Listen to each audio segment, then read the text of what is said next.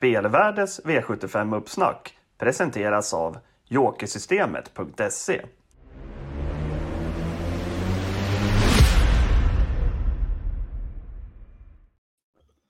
Ja, då var det fredag igen och det är dags för V75 eh, på Eskilstuna. Det är ju Jesus hemmabana numera. Du bor ju nästan ett stenkast därifrån, så vad passar inte bättre än att ha med dig i sändningen? Välkommen Jesus! Ja, tack så mycket. Ja, men det är en spännande helg framför oss. Det är väldigt fina tävlingar. Eh, dels de här British-loppen såklart, men även fina lopp i övrigt. Och vi har väl en ganska så spelvänlig omgång också, eller vad säger du? Jo, men det tycker jag. Och jackpot och grejer, så ja, vi, vi hänger inte läpp. Nej, verkligen inte.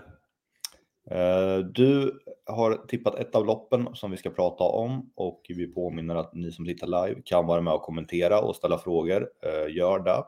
Eh, vilket lopp är det vi ska prata om Jesus? Jag tänkte vi skulle prata om V75 5. Det är ju bronsdivisionen över långdistans. Tyckte det kändes lämpligt. Mm. Vi tar en kik på rankingen och här har vi det då. V75 5. A-hästar, två stycken. Nummer 8 HC Crazy Horse och 4 Tears in Heaven. B-hästar 9, 3, 7, 2, 5. BC 6, 10, 11, C 1, 12. Så ser det ut, Jesus. Mm. Hur ser spetsstriden ut? Vi börjar där. Ja, men exakt. Det är inte helt enkelt att reda ut det faktiskt, men eh, jag är inne på nummer tre Farfars Dream och nummer fem Declan initialt tyder på ledningen.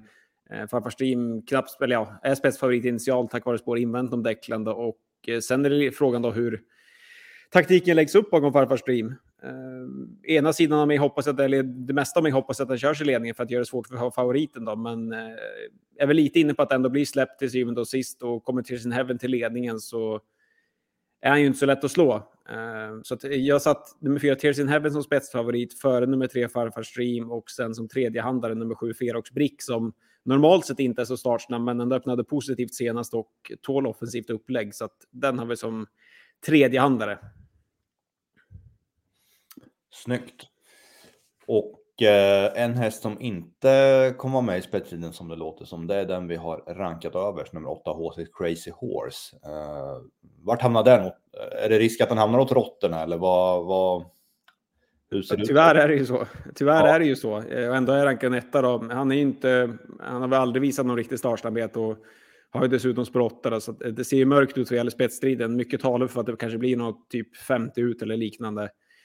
Och då krävs det en bra insats för att vinna, givetvis. Eh, samtidigt så tycker jag ändå att uppgiften är ja, men klart vettig. Långdistans är ju bara plus, eh, framförallt om man ska hinna fram så att säga. Och sen även står han ju väldigt bra inne i bronsdivisionen. Eh, det är en riktigt, riktigt bra häst där. Han kvalade ju in till kungapokalen i våras, eh, har fortsatt matcha i stenhårda gäng, var med i ett, en semi en semifinal till British Crown senast och gick riktigt bra från kön där, även om det bara blev en femte plats då.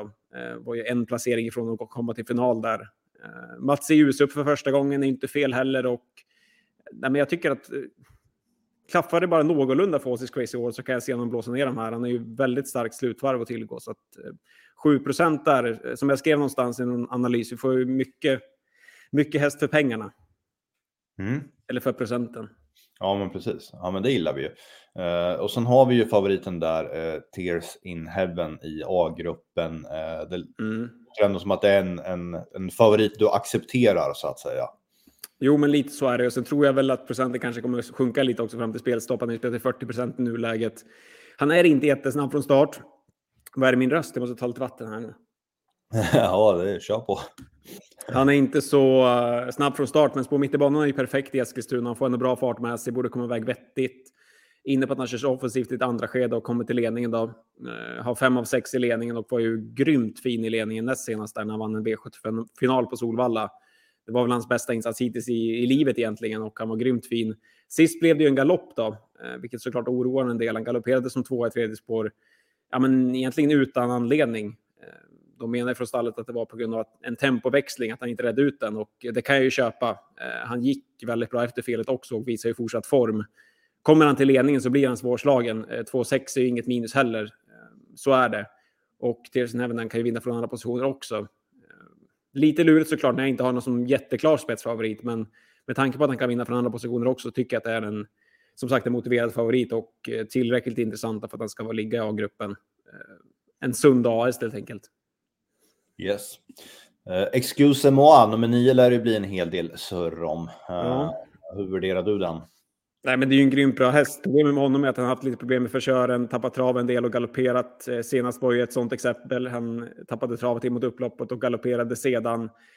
Därefter har han inte startat på ett tag, då är debut för Daniel Wäjersten, vilket såklart är väldigt spännande. Eh, han har ju varit hos Timo Nurmo så att han inte varit någon pisstränare direkt, men det är ändå kul med regiskifte. Eh, långdistans passar bra och allt väl från Wäjersten. Eh, samtidigt är han ju inte vässad för det här. Då. Men så länge han är fräsch så kan han vinna det på ren kapacitet, så att jag tycker att det är ett, ett sunt bud också. Även om han, han är ju så pass hårt spelad ändå, så att jag tyckte inte att han förtjänade att ligga i A-gruppen, men det är definitivt det man ska betala för, det tycker jag. Bra. Uh, vi fick in en liten fråga här. Mm. Kul. Uh, men som är lågt rankad. Ja. Vad vet ni om ett? De känner sig inte slagna på förhand. Seg ut... Punkt, punkt, punkt, tredje inner. Mm. och det är ju nummer ett, Helena DD då, då som mm. vi har näst sist. DD fast inte med på dagens dubbel. Nej, men hon... tredje invändigt skulle jag nog säga vore bra för henne. Alltså det vore en framgång. Eh, hon har inte öppnat någonting i Danmark. Innerspår i Eskilstuna är extra svårt och eh, blir det tredje invändigt så vore det positivt. Jag tänker snarare fjärde eller femte invändigt. Eh, det är ju ett fyraårigt sto. Har ju tävlat på eh, mot ja, men, sina kullkamrater i Danmark och gjort det bra. Hon har ju kutat in drygt 800 000 i Danmark, vilket ändå är starka papper med tanke på att det inte är lika höga prispengar där. Bra häst absolut, men hon stöter på liksom svenskt bronsdivisionsmotstånd nu och liksom dessutom över lång distans. Tycker att uppgiften är svår. Eh, som sagt, fjärde invändigt kanske är det mest troliga scenariot och eh, sen måste det dels lösa sig och sen måste det bli tempo och sen har hon inte visat samma kapacitet som många andra i loppet som Tears in Heaven, Ekusumoa och de här. Och de har visat helt andra resurser. Eh, en spännande häst för framtiden, absolut, men jag har svårt att se ändå att de ska vinna det här loppet. Mm.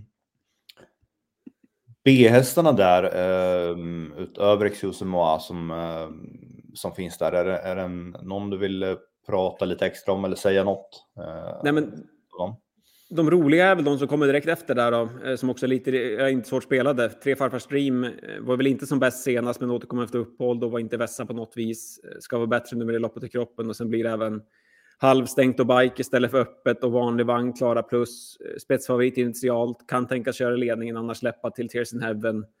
Jag tycker han är intressant både från spets och ryggledaren. Så det är en jag tycker man ska sträcka också. Sen nummer sju, Felix Brick som även han åter, återkom efter uppehåll senast och eh, var bra direkt. Eh, Jasmin Ising säger att hästen inte var vässad på något vis, så att det var nästan överraskande bra. Och normalt sett bättre med loppet i kroppen då. Har fyra av sju över 2600 meter och Eh, är ju väldigt kapabel. Han har haft en del problem med fräschör genom karriären. Så att det är väl det som oroar till viss del. Men till 2% så kan man ju inte sitta och tänka allt för mycket på sånt där. Utan då får man ju tänka på kapaciteten istället. Och det har han för att kunna segerstrida. Så att den tycker jag är ändå en lite, en lite spännande outsider. Mm.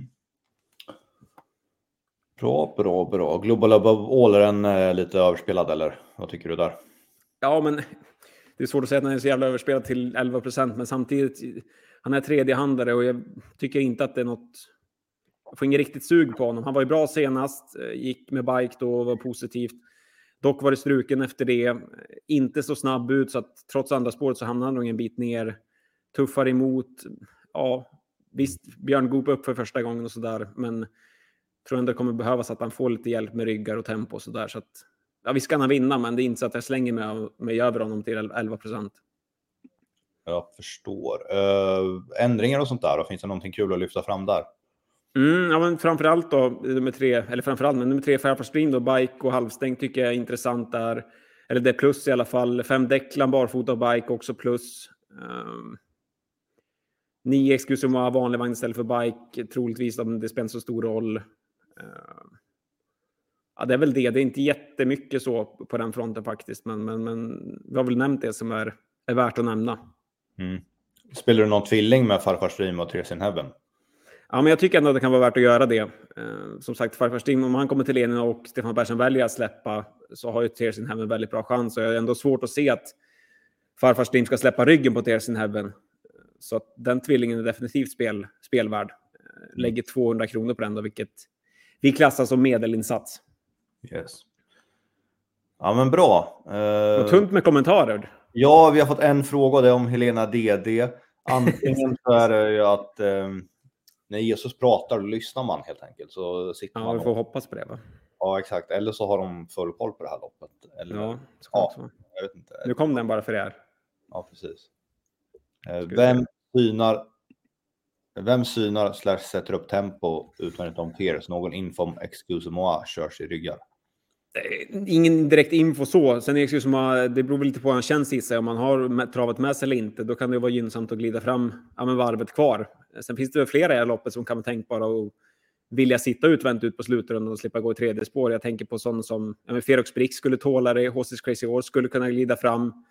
Eh, så det finns några kandidater till att åka fram utan ledaren. Eh, samtidigt då tror jag väl inte att det är någon som det är ingen som vill åka fram omgående och sätta upp tempot, utan då är det ju snarare inför slutrundan då i så fall. Och då är ju Excuse bara en tänkbar, absolut.